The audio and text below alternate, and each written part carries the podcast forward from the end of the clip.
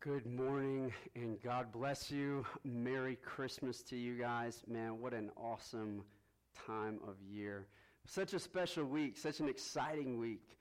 And uh, we're sure glad that you guys are joining us here this morning as we get into God's Word, as we just allow God's Word to just touch our hearts. Because that's, after all, what God desires most. He wants your heart, and He wants His Word to come into your heart. He wants to change your life to look more like Christ. And so I've been praying this week that uh, this message, the words that I have to speak to you, um, fall on hearts that are ready to hear from the Father. Hearts that are ready to receive what the Holy Spirit wants you to receive right now.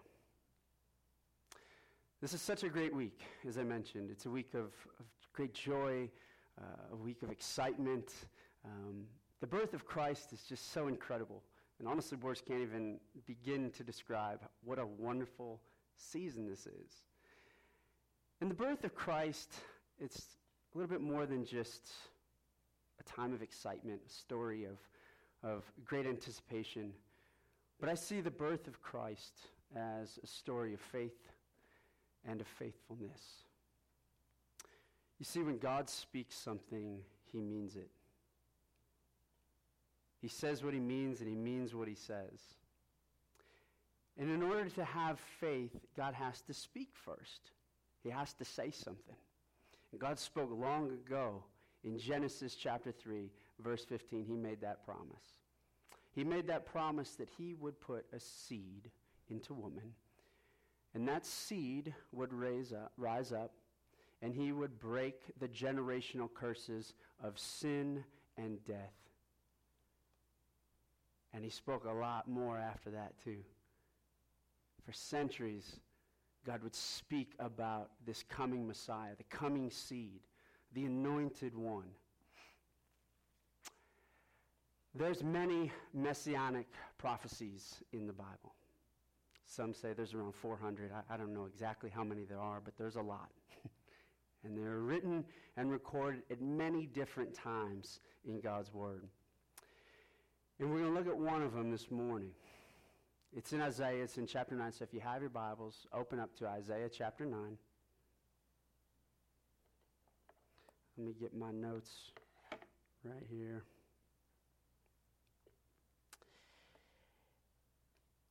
The prophet Isaiah, he wrote a lot about the coming Messiah. Okay? There's a lot of messianic prophecies regarding the anointed one of God in the book of Isaiah.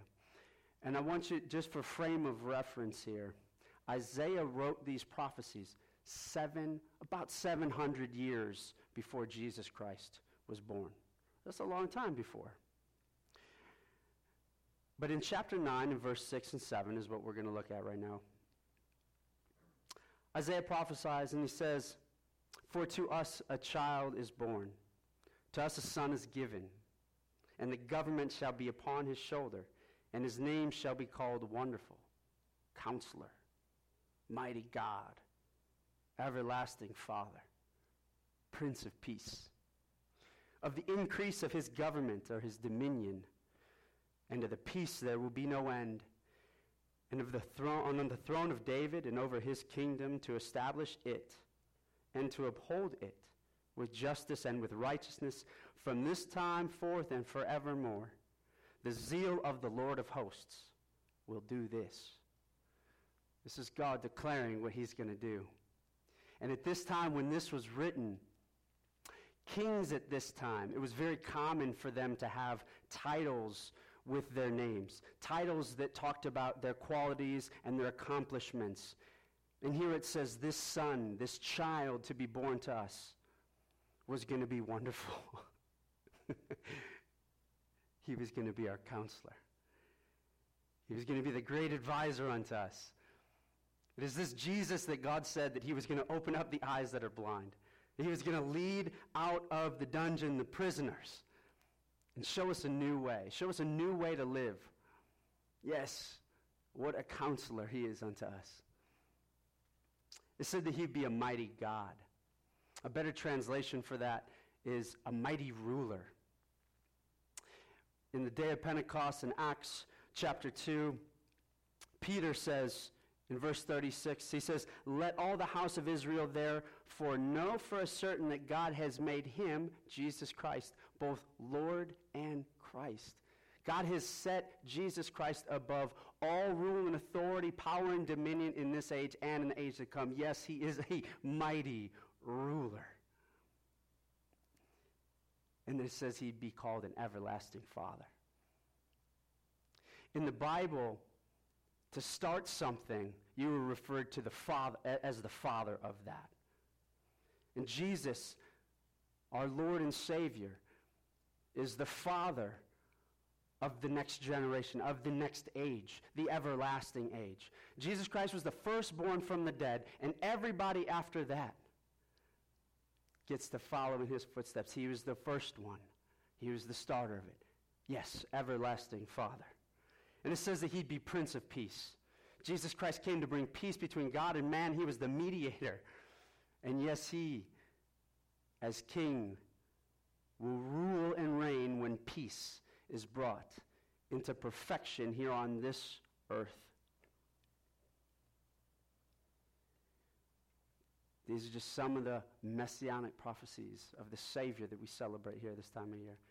The Son of God, the Christ, the little baby that was born. What a game changer. What a game changer for this world. A world that has waited for around four thousand years from when God first made that, that promise in Genesis chapter three, verse fifteen, of a Savior to come. That's a long time. But you talk about God's faithfulness. And there was many times where the future didn't look so bright for God's people, for people who loved God, who, who had great reverence for God, God who, who has made many promises to his people. Didn't look so good for them over the course of that four thousand years. There's lots of ups and downs. But God just cherishes those that have faith. Through the ups and the downs of life, God seeks out those that trust in him, that have faith, that would believe what he said to be true. And when I think about faith, we, we look at we look at Mary and just her response to God. I want you to turn with your Bibles to the Gospel of Luke, and we're going to look at chapter two. And no, you know what? We're going to start in chapter one. Um, but the Gospel of Luke is special because uh, it records the most regarding the birth of Jesus Christ and a lot of the events that took place before then. And so we're going to read some uh, some passages you, you've most likely have heard. These passages we're about to read in these sections of Scripture, but I want you to I want you to just own them. Hear them in a, hear them in a different lens this morning. So I hope you have your Bibles. I'm turning in chapter one to verse twenty-six. And so, and I'm going to read from the English Standard Version. In the sixth month, the angel Gabriel was sent from God to a city of Galilee named Nazareth, to a virgin betrothed to a man whose name was Joseph, of the house of David. And the virgin's name was Mary. And he came to her and he said, "Greetings, O favored one. The Lord is with you." But she was greatly troubled at the saying and tried to discern what sort of greeting this might be. And the angel said to her, "Do not be afraid. It's all good. Mary, for you have found favor with God. And behold, you will conceive in your womb and bear a son, and you shall call his name Jesus. And he will be great, and he will be called the Son of the Most High, and the Lord God will give to him the throne of his father David. And he will reign over the house of Jacob forever, and of his kingdom there will be no end." And Mary said to the angel, "How will this be since I'm a virgin?" And the angel answered her, "The Holy Spirit will come upon you, and the power of the Most High will overshadow you. And therefore the child to be born will be called holy, the Son of God. And behold, your relative Elizabeth, in her old age, she has also conceived a son, and this is the sixth month with her who was called barren. For nothing will be impossible with God. And Mary said, behold, check out this response, behold, I am a servant of the Lord. Let it be to me according to your word. And the angel departed from her. Mary is believed to be under the age of fourteen when the angel Gabriel appears to her, gives her this great news, says, greetings, O favored one. Tells her what's about to happen. Mary obviously questions it. How's this going to happen? I'm a virgin. Gabriel tells her what's going to happen. And she says, I'm a servant of the Lord. Be it to me, according to your word. That's, I'm in. Let's go. In other words, let's, let's do it. Okay. I may not fully understand it all, but I'm in. I'm in. Oh, and Gabriel's like, oh yeah, and by the way, your your relative Elizabeth, one who was barren, one who the womb was closed, could not bear children. Oh yeah, just letting you know she's in her sixth month of pregnancy. Because what God speaks comes to pass. For nothing will be impossible with God. There's a Greek word in there, rhema. It's no, no freshly spoken word of God will be without power. No word of God is without power or is, is, is void of bringing to pass what needs to occur. And so in verse thirty-nine, in those days, Mary arose and went with haste into the hill country. So she gets the news and she's like, oh, I'm gonna book it. I'm gonna book it. I'm gonna go. I'm gonna head out to see my cousin Elizabeth. So she heads out to the hill country to a town in Judah, and she entered the house of Zechariah and greeted Elizabeth. And when Elizabeth heard the greeting of Mary, the baby leaped in her womb. The baby leaped in Elizabeth's womb. And Elizabeth was filled with the Holy Spirit, and she exclaimed with a loud cry, "Blessed are you among women, and blessed is the fruit of your womb. And why is this granted to me, that the mother of my Lord should come to me? For behold, when the sound of your greeting came to my ears, the baby in my womb leaped for joy. And blessed is she who believed that there would be a fulfillment of what God, of what was spoken to her from the Lord." Mary comes in the house. I don't know if Elizabeth saw her or not, but it says that she heard the greeting of Mary. And that's when the baby, we know the baby in Elizabeth was Jesus' cousin, which is John. We know him as John the Baptist.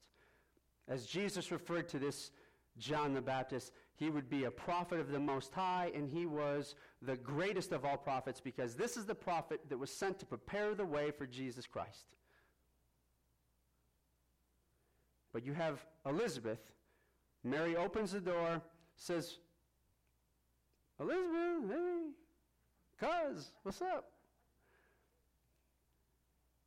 And it said the baby leaped in her womb. It said the, she was filled with the Holy Spirit. And what happens is Elizabeth start, is starting to speak prophetically over Mary. There wasn't a text. She didn't get a text that, hey, uh, oh my gosh, Elizabeth, guess what? I just I just saw from uh, Gabriel, and he told me that you're pregnant. What fantastic news. I'm coming to help out. I'll be there in a couple days. There was no text message. There was no telegram. There was no quick phone call. There was no email. Elizabeth didn't know any of this. Mary shows up, Holy Spirit fills her, and she speaks prophetically over Elizabeth. Or excuse me, Elizabeth speaks prophetically over Mary. Whoa. forty-six. Now Mary's response. And Mary said, "My soul magnifies the Lord, and my spirit rejoices in God my Savior, for he has looked on the humble estate of his servant. For behold, from now on all generations will call me blessed. For he who is mighty has done great things for me, and holy is his name, and his mercy is for those who fear from generation to generation. He has shown strength with his arm. He has scattered the proud in the thoughts of their heart. He has brought down the mighty from their thrones. He has exalted those of humble estate. He has filled the hungry with good things, and the rich he has sent away empty. He has helped his servant Israel in remembrance of his mercy, as he spoke to our fathers, to Abraham, and to his offspring forevermore. And Mary remained with her, Elizabeth, about three months, and then returned home. Check out Mary's response. Check out Mary's response. What Mary does is she aligns her voice with what God had just spoken over her. Not only what was said with the angel Gabriel, but what also the Holy Spirit came to speak through her cousin Elizabeth. Mary was attentive to it. She didn't say, ah, yeah, I know, I, I got that word too from Gabriel, but I just don't really know. I mean, I mean, I don't, I mean, I don't, uh, she, she aligns her voice with an outcome before it even occurred. She said, all generations will call me blessed. God has done mighty and great things for me. She, nothing's really happened yet, but she's praising God, aligning herself with the result before it even occurs. That is faith, guys. That is faith. That's believing something before it even comes to pass. God speaks a word, you believe it. You hear something in the Holy Spirit through another individual, you're, she's on like high alert. She's ready for it. She's anticipating it. And she owns it. She, she, she takes it in and aligns her voice and her heart with what was spoken over her. All right, so in the next couple of verses, we we we, we read about uh, Zachariah, uh, excuse me, um, uh, John the Baptist and and uh, uh, just the great prophecy over this this wonderful prophet of the Lord. And then I want to jump into chapter two with you, and we are going to start. Where do I want to start here? Um, in verse eight, chapter two, verse eight. So we fast forward a little bit. In verse eight of chapter two, in the Gospel of Luke, and in the same region there were shepherds out in the field, keeping watch over their flock by night. And an angel of the Lord appeared to them, and the glory of the Lord shone around them, and they were filled with great fear.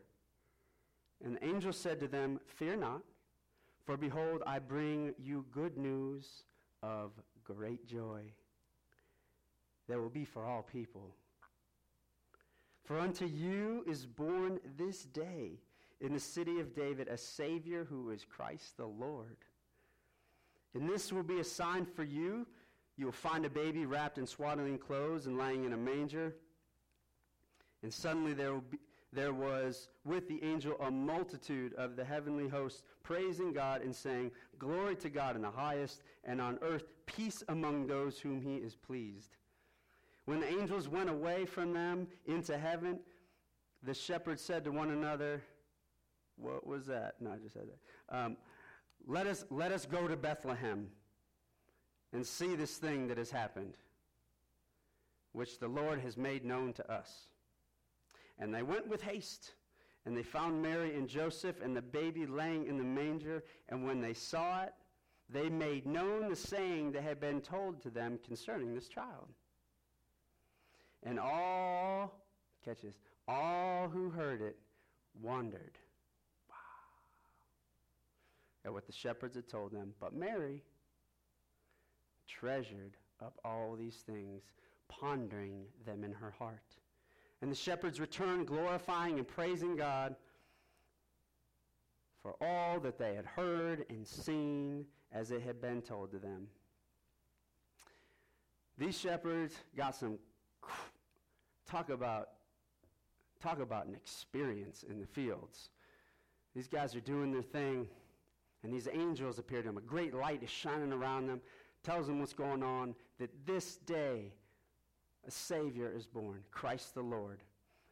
Book it to Bethlehem. They go to Bethlehem. They find this baby in swaddling clothes, which does not happen long. The timing's absolutely perfect for them to be there in the manger, to see this baby in swaddling clothes, and then they tell everybody present what the angels had told them concerning this child.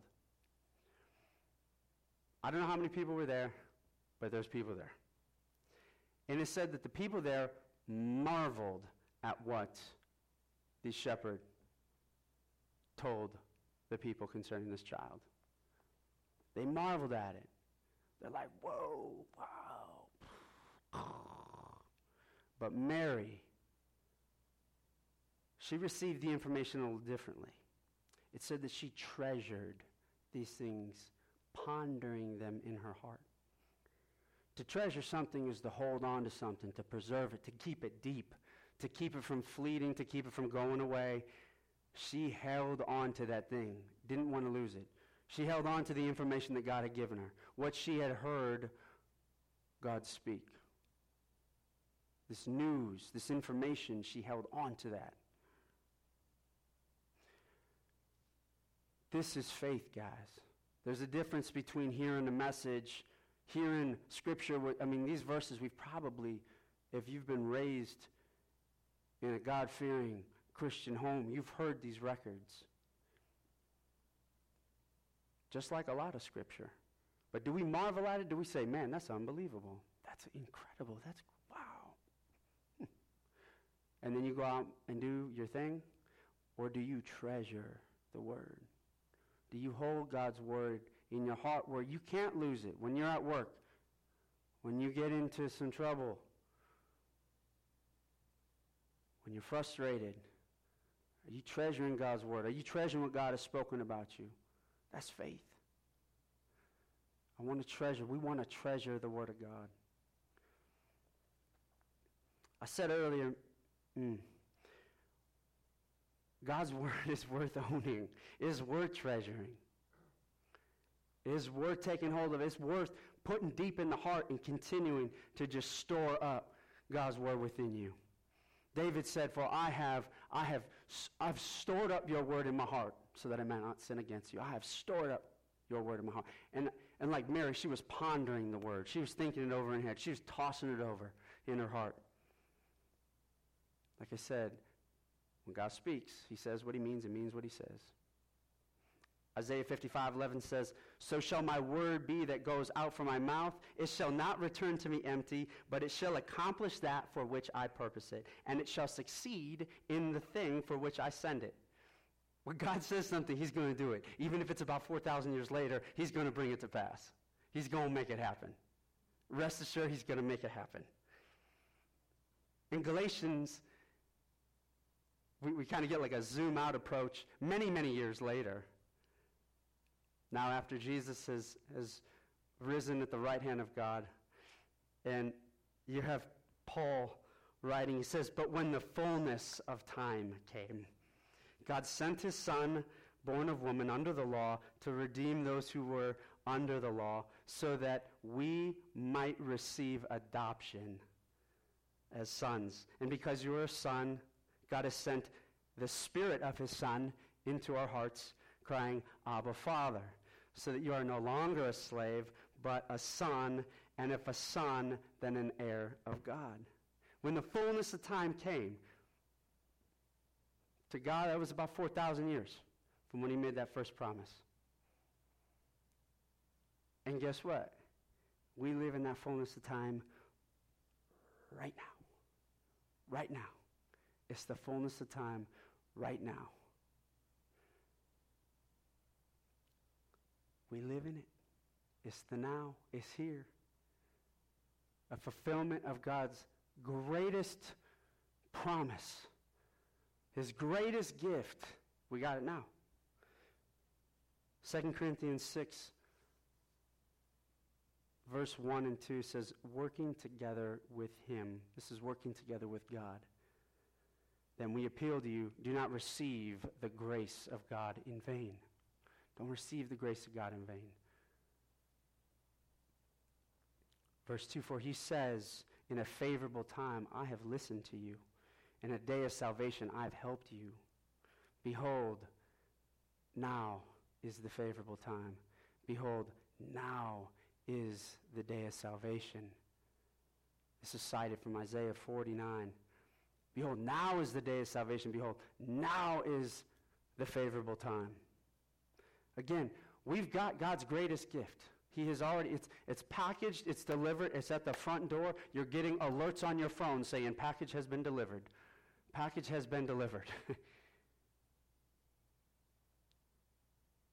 I just I step back and I think of God thinking, like, I have given you the greatest thing I have given you, I, I could ever give you in this gift, the Messiah. In my Son, not only have I have given you the atonement of your sins, past sins, future sins, I've wiped that clean. He is the payment, a payment of which you could not make. But I've given you that in him. Oh, yeah.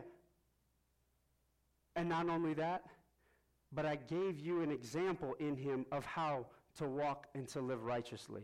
Everybody wants to be a good person. In the heart of hearts, everyone wants to do the right thing. Everyone wants to be a, a good person, to feel good. We didn't know what it looked like to be a good person. We didn't know what righteous, we had the law to kind of get an idea, but God gave us Jesus Christ an example of how to live righteously. I'm not too handy, but if I'm working on a project and you are far more skilled than me, and you say, hey, Garrett, pick up that brush and just do what I'm doing, I can pick up that brush and just, I can follow you. I can do that. Oh, yeah, I didn't just give you an example. But even further, I gave you the Holy Spirit. I gave you a means to carry out the righteousness that you're called to walk in. So I've given you an example, I've given you the body, I've shown you what it looks like, but I also gave you the engine. And that's the Holy Spirit that has been poured forth into our hearts by Jesus Christ.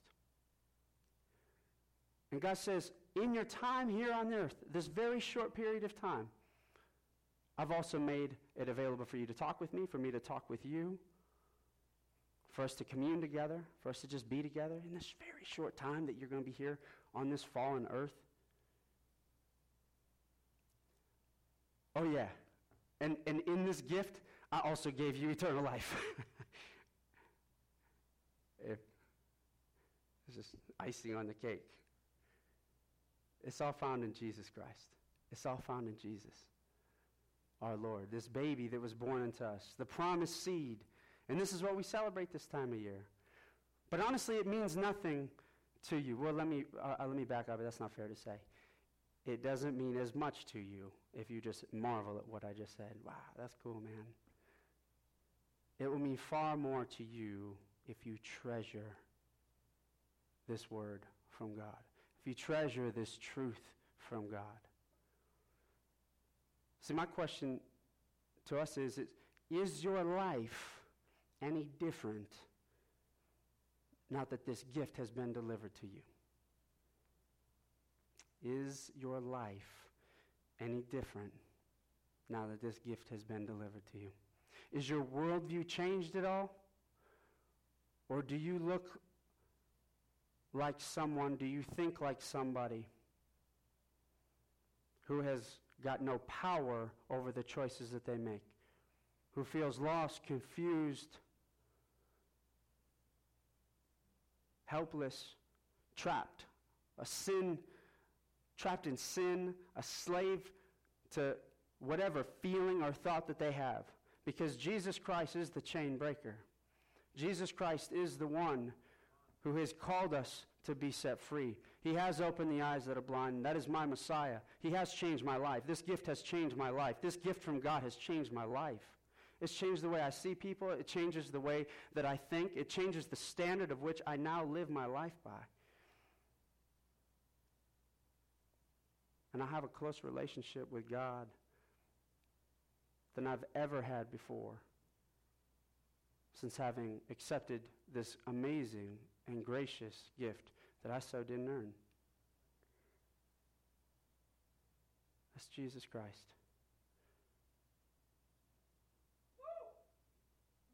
You're the treasure the words. Treasure these words, guys. Don't leave here and, and, and just go back doing the same thing. This is a work in progress. The Lordship of Jesus Christ continues to change your life. The more and more you said, like Mary, I'm a servant of the Lord, be it to me according to your word. I may not understand it all. I may not understand every promise in here. I may not understand all the truth that's in here. But what I will do is I, I will treasure this. You you do have a choice to treasure it. You have you do have the ability to meditate and ponder something around in your heart regarding what God has spoken about you. And I want to see it in your actions. That's what God wants to see. He wants to see your life changed because of the information that he's given you, what he has spoken, and what he's given to you in his son. It's been about two thousand years since Jesus Christ came, lived as he did, died for our sins, and was raised. And when that Holy Spirit was poured forth into us, about two thousand years. Don't get lost in time now. Don't get lost in time. He will come back. He will come back, and he will gather all of those that belong to him. And this time of year, we celebrate this, Lord. We celebrate this great gift that God has given us. Treasure it. Treasure it. If you haven't accepted Jesus Christ as your Lord, or maybe you've just been marveling at the things of God. Maybe you grew up in a Christian home and you've just marveled at the things of God. Just, wow, that's so fascinating, Scripture. There's an opportunity right now, wherever you're at in your home, here in this room, to say, I, I, I want to unfold more of this great gift that has been given to me. It's the yes of your heart to follow Jesus as Lord, to honor him as that great gift, to honor him as mighty ruler, wonderful counselor, everlasting Father, and Prince of Peace. This is God's gift to you. This is God's gift to you personally. Personally, you. I want to pray with you. Father, thank you so much just because, wow, you're just so good, God.